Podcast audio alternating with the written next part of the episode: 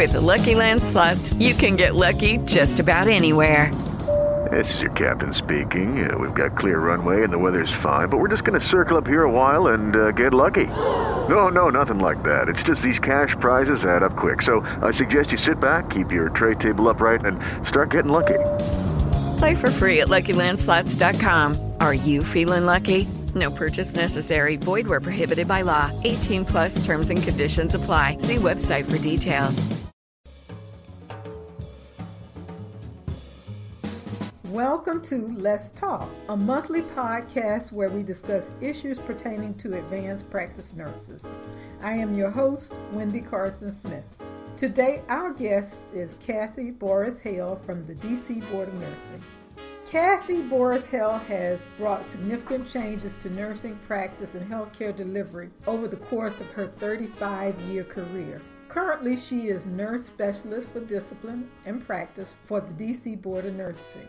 Cathy is also a director at large on the board of directors for the National Council of State Boards of Nursing, an organization that promotes regulatory excellence for patient safety and public protection. Well, good afternoon, Cathy. I am so excited about doing this. Good afternoon, Wendy. I'm so glad to be here. So, please explain to our audience exactly what the National Council of State Boards of Nursing is and its role in relationship to the individual boards of nursing and other nursing organizations. Oh, I'd be happy to do that. Well, first of all, uh, we'll shorten it to NCSBN because exactly. the National Council of State Boards of Nursing, Nursing. is a mouthful. Amen, amen. So we'll call it NCSBN going forward, which it's a not-for-profit organization, first of all, that really grew out of the American Nurses Association, which had a council of state boards of nursing. NCSBN celebrated its 40th year uh, this year. Um, they were founded in March 15, 1978. So at the August meeting, we had to cel- our Ruby anniversary. But the organ, there were members that really thought that we, an organization needed to branch off of the ANA, as the ANA really represented the professional nurse. They wanted to look at how did we represent the public and ensure public health, safety, and welfare. So NCSBN actually grew from the American Nurses Association and really is a vehicle to help all the state boards of nursing to bring about change and improve the way we regulate nursing and, and develop regulatory excellent practices that we can share worldwide. Now, in addition to talking about what NCSBN does, just mention some of the differences with the individual boards. Only because a lot of people think that if you go to one board of nursing, they're all the same way. And you and I know that each board has its own personality and is catered to what that state really needs. And I think you said it right there. Boards of nursing are as independent and separate as every state and territories that make up the United States of America. So even though when we cross the border into leave DC into Maryland, Virginia, which we all do very often, Mm-hmm. and we don't even think about we're in another state. We're so used to doing it. The rules and the regs are very different, and I think a lot of nurses and advanced practice nurses really don't consider that. We think a nurse is a nurse is a nurse wherever he or she may be practicing, and that is not the case. Now, tell me, how did you get involved with NCSBN and what are your responsibilities as a national board member? It started with me being involved with the Board of Nursing, and I'm going to tell you that was a really interesting story. I, like many nurses, as a staff nurse, I'm a native Washingtonian, uh, went to nursing school here in the district, uh, started working at Providence Hospital. I thought that State Board of Nursing was just to get your license. they just, that's how I took my test, and they cranked out a license. That's all I knew. As I became an administrator late in I guess it was in the late 2000, I got that call that most nurse administrators never want to get, and that was that a patient had died from a medication error. Mm. That resulted in me being called before the Board of Nursing as a chief nursing officer Oh, to discuss, oh, yes, about the orientation of new nurses, how this error occurred. I had to bring the CEO accompanied and the organization lawyer accompanied. It was one of the scariest moments, I think, in uh, beyond uh, just dealing with uh, a error, medication error that resulted in the death of a patient, which, as you know, happens every day across this country. But it's something as a chief nurse, you don't ever want that happening on your watch. So I was called before this 11 board members, the head of the Department of Health, and there was like a tribunal. Uh, but I was ready to answer their questions and talk about safe practices and problems and how medical errors happen and it kind of led to me learning more about a just culture because it's very easy to just blame a nurse mm-hmm. versus a process. Exactly. And I had to talk about the, the Swiss cheese model and how errors happen and how we looked into how this error happened. So that's how I got exposed to the board of nursing.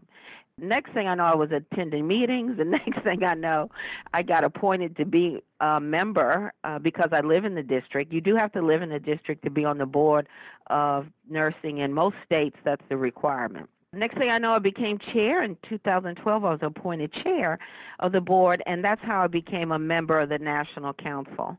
So, as the chair member, I was invited to attend our annual and mid-year meetings, and I've been swept up in it ever since, Wendy. It's a great organization, and it they is. do a lot of good work. So, Tell me a little about the databases NCSBN maintains, how those databases are used to support regulation of nursing.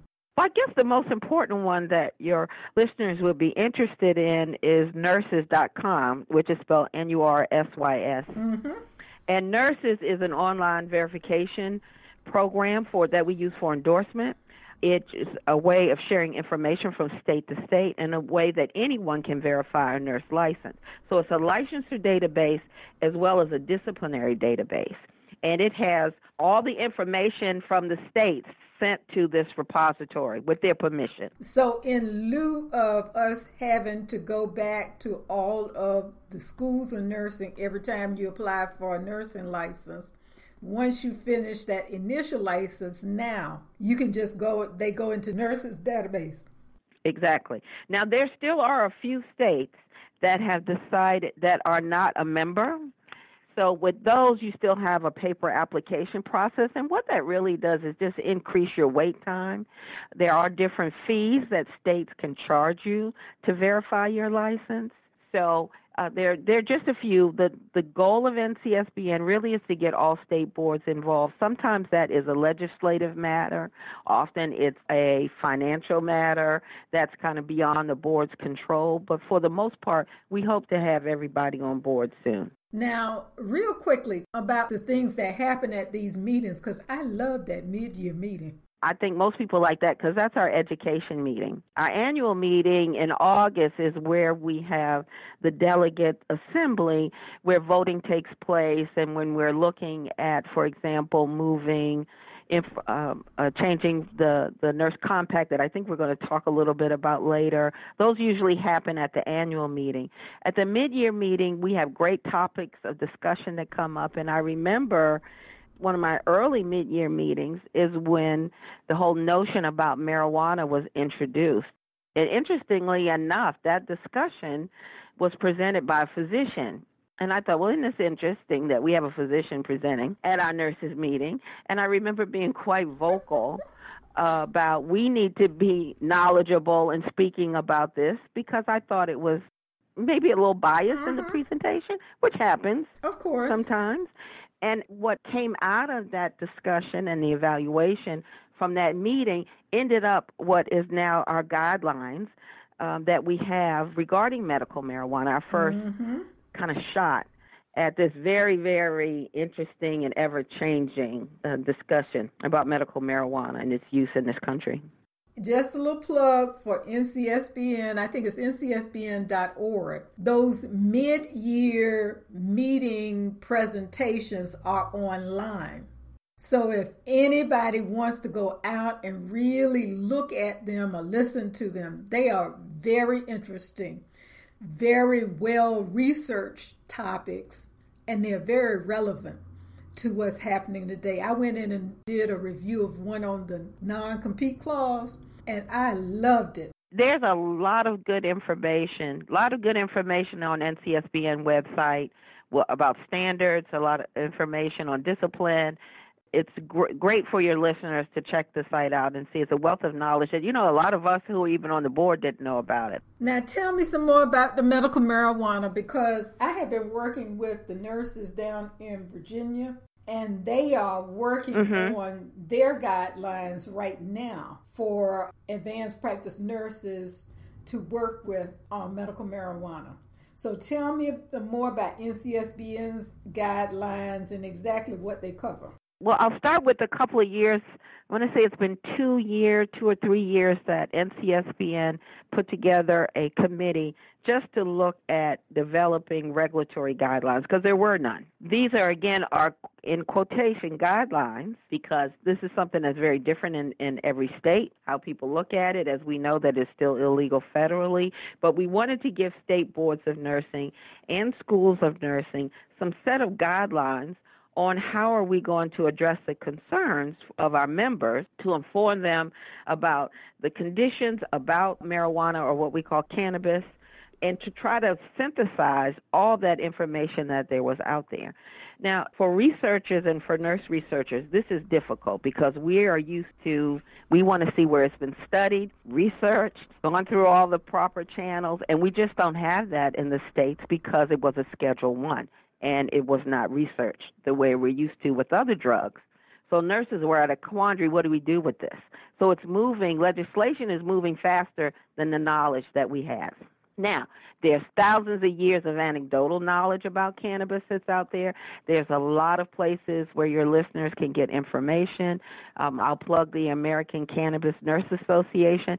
Great resource, very, very good reference and, and literature on their site. I know there's a lot of information out there, and like you said, a lot of it is anecdotal and not particularly well researched. But I want to know how do you all envision nurse practitioners developing competencies when they're already out practicing? related to this drug because I don't know of any school of nursing that taught this five years ago. Oh, they sure didn't. So this is something that individual practitioners are going to have to take upon themselves to obtain the knowledge necessary if they're going to be treating patients who are using medical marijuana and, or and that's whether they're they are authorized to make a recommendation because remember APRNs nor physicians can write a prescription. Mm-hmm. It's a right in most states it's called mm-hmm. a recommendation. It's not a prescription uh, they're not prescribing and pharmacies are not dispensing. But you do want to know, at least understand the types of cannabis, how it's grown, how it impacts on the body, how it works, to know about the endocannabinoid system and about cannabis pharmacology. And there is a wealth of information on our site. As you know, we published the guidelines in the Journal of Nursing Regulation in the July 2018 issue. Uh, we did a scientific literature review, nursing implications you'll find there, nursing care of the patient who's using the questions that you would want to ask those patients. Uh, and if you're going to be one, if you're interested in certifying patients to use medical marijuana for a qualifying condition, you need to understand how that works. This is a plant that's grown in the field uh, in different uh, in different areas and different distribution sites, and they're not the same. We're talking in general. This is not coming out of Libby.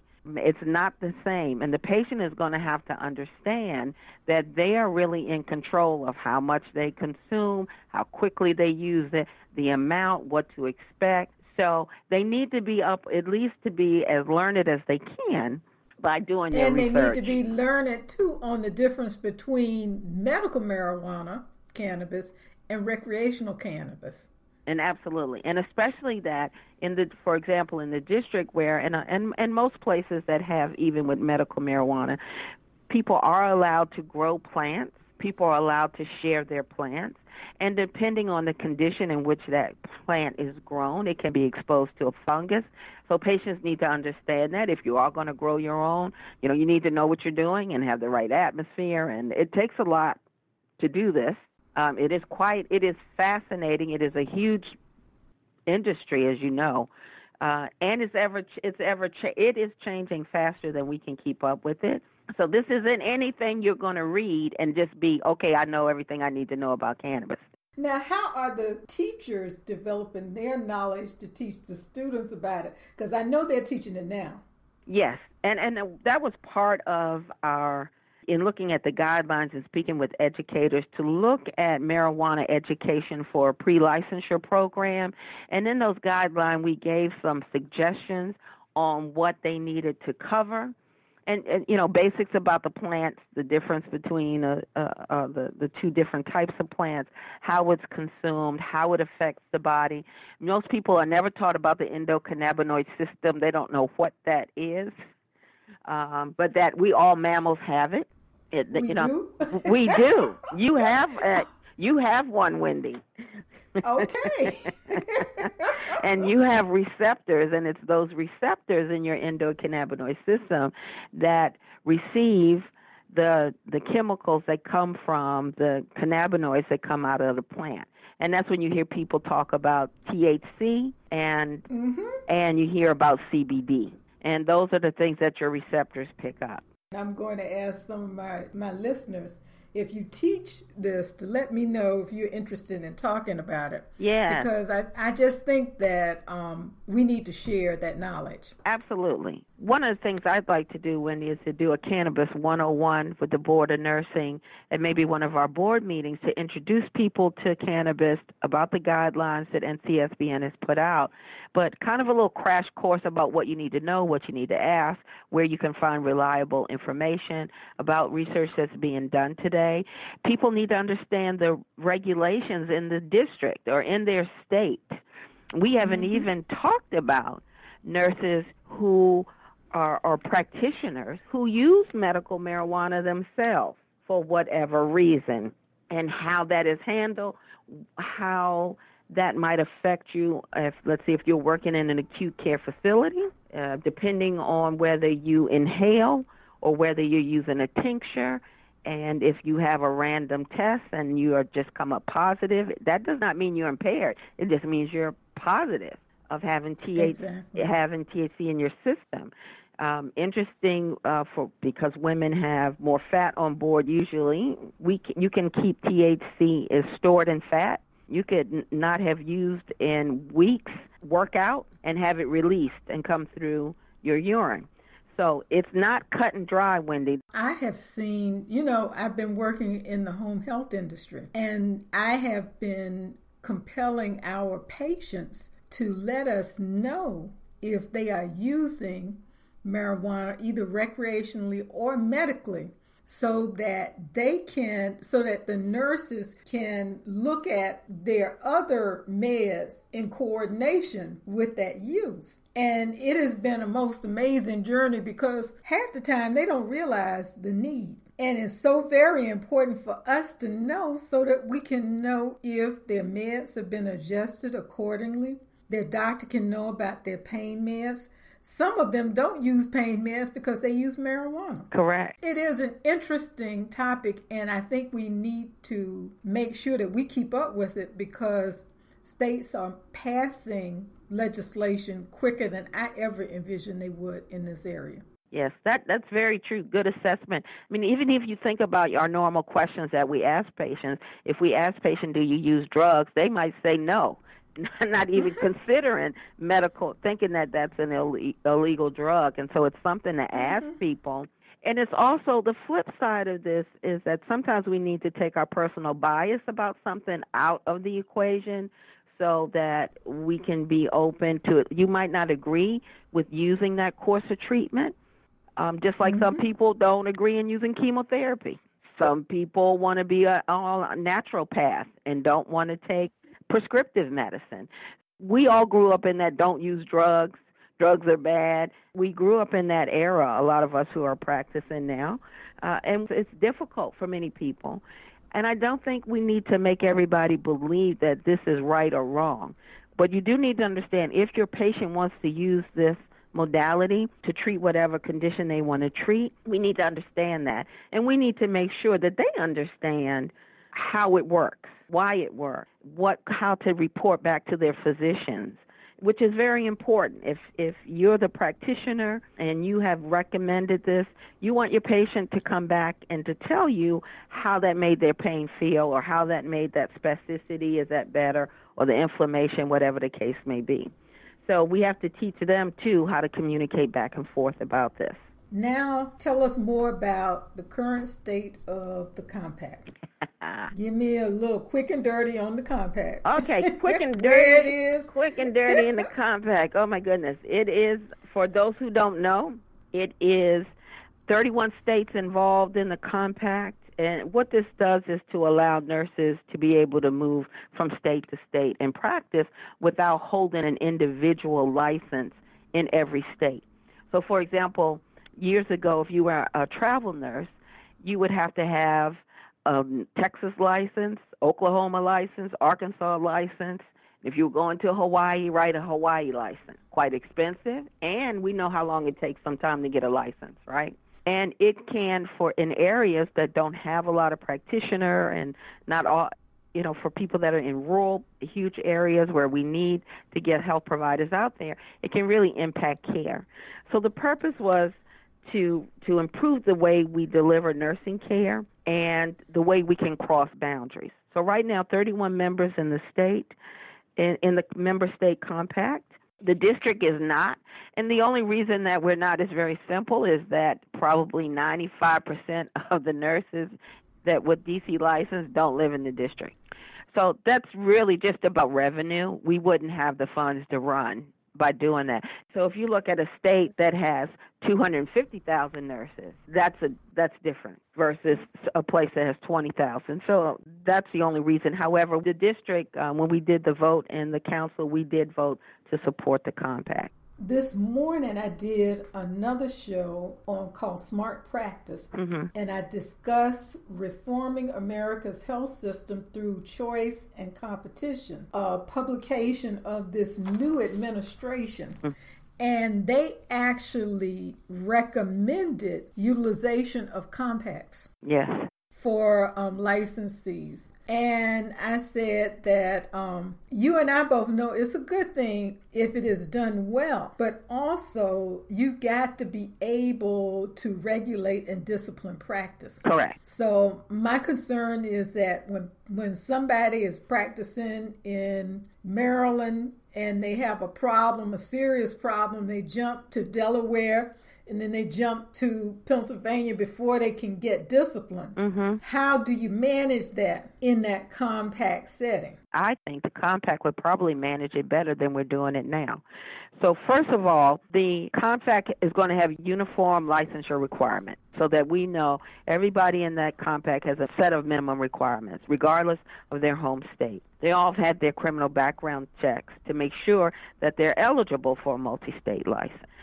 What I find the reason why we have unsafe practitioners, Wendy, is not so much from the boards of nursing. It's from the organizations that they work for that don't report them to their state boards. And the managers and HR departments are mandated to report them. That is absolutely in right. state law. That is all right. state law requires that. So what we'll find, we'll have practitioners, and we'll learn around the third or fourth and look at they've been through three hospitals or they've been through three or four agencies they've been through three or four home health agencies before it got to the board you know we've been working hard here in the district and i i'm proud to say that i've seen a big shift here but that's a big problem and remember we talked about the database with Nursys when we have somebody that is really unsafe that's going to hit Nursys and that's going to get pinged out to all the boards of nursing. Mm-hmm. So that's mm-hmm. going to get flagged. So we have a way of very quickly reporting that. So I think you won't see so much the folks that are jumping from state to state to state and being unsafe and putting people at risk. Now, do you all report to the National Practitioner Data Bank in the HIPD, or do they report to you all? Yes, we do. Yes, we do report we do report to them. Okay, because then that's a federal data bank that has gotten better over time. Yes. Because they have cleaned up a lot of their reporting so that you can better see what's happening. Exactly. Exactly. Yes, we do. And we reconcile that on a monthly basis. That report goes out to the executive director so they know that we have reported that to the database, what's appropriate And Nursys, NCSBN compares what we put in Nursys to what's in the practitioner base. So we have a safety net to make sure that we're keeping the public safe. Now, tell me a little about NCSBN and the international regulators, because I see they are now engaged with international regulators in nursing practice issues and concerns. And that got me real excited. Yeah, well, good. I would say, well, there's nothing little about it. We could talk about that all day, mm-hmm. but I know we won't. Well, as you know, we are in. It's easy to connect, uh, you know, across state lines and across the globe, across the waters. And so this world is more connected than we ever thought. And that was part of our vision for NCSBN was to advance regulatory excellence around worldwide. We have put together a global atlas that actually taps into all the countries with their regulatory bodies. So a nurse going to France from the United States and wanted to know what the requirements were can see what it's like to work in France and vice versa.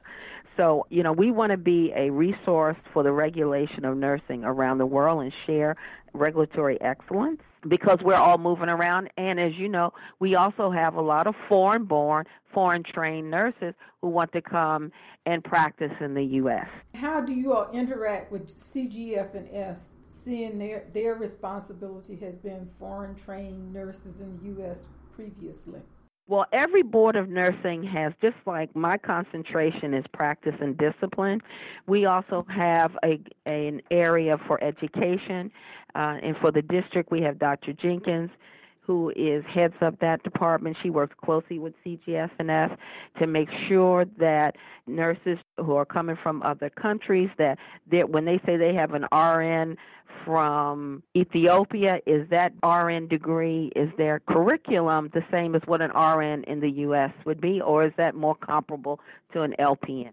which is very important so that when people are that they're sitting for the right exam because our training and curriculums are not universal so an rn in one country is not or an lpn it may not be the same in another and we know it's not so it's very important that we make sure we understand that curriculum that's what we work with CGFNS to do and does ncsbn work with CGFNS when they uh, Okay. Yeah, we consider them a part a partner. Yes, they're doing exciting. That's wonderful. Yeah. Okay. Finally, what do you feel nurse practitioners need to know about NCSBN? I know that's a, a weighty question, but I wanted to give you flexibility. Well, I think all nurses need to know about the contribution that NCSBN is making to the practice of nursing. You know, we don't actually think about NCSBN when we think about pre well pre-licensure, except with the NCLEX and how many people that get their license and how we keep up that the testing is appropriate for the practice that's going on today. As you know, probably I couldn't even pass the test today, and I will never let my. I know it's a new test. It's a new, it's a new test. test now it's a new test almost every time it's taken. It is. And that and now it's computer generated and it's designed to make sure that this person can think critically and so we do a lot of that stuff. Again, but the I think with regards to developing standards and um, the development of the collaborative efforts of what we're doing across the country, the way we deliver health care, uh, we are using an old 100-year-old model for nursing licensure that's changing. Uh, we are doing telehealth. Nurses are involved in that, and our role is expanding rapidly. And one way to really stay on top of and to be to get information at your fingertips, we can they'll email the nurse anybody if you sign up to let you know what's going on legislatively in your state and a, on a federal level and a local level. So I can't see anybody uh, worth their salt not knowing about NCSBN and having that app on their telephone. I think they should have it on their telephone too. And so if you don't pick it up in the Play Store online, go to www.ncsbn.org and I'm sure they have directions for you so you can get your app. Cathy, thank you so very much for joining us today. This has been delightful and I have enjoyed it thoroughly. Thank you, Wendy. Next month, we're going to talk with Dr. Beverly Malone. Beverly is going to talk about the history of advanced practice. I felt it was important for me to bring her on and just have a good, thorough discussion of the history because she was so integrally involved in how advanced practice evolved. And I'll be sure to tune in. One of the strongest things that I think she did was that she got everybody corralled in together into developing a core based competency for all advanced practice nurses. So I'm excited about I'm that. excited to hear that too. That's great. If you enjoyed today's episode, please subscribe and leave us a positive rating on iTunes. Let's Talk is a part of Carson Company, a nurse consultancy. If you'd like to know more about Carson Company or the Let's Talk podcast, please visit us at carsonco.net. That's C A R S O N C O.net. You can also find us on our Facebook page. Again, join us next month for another episode, and thank you again, Kathy Borishill. Thank you. Happy holidays, everyone. Happy holidays to you too.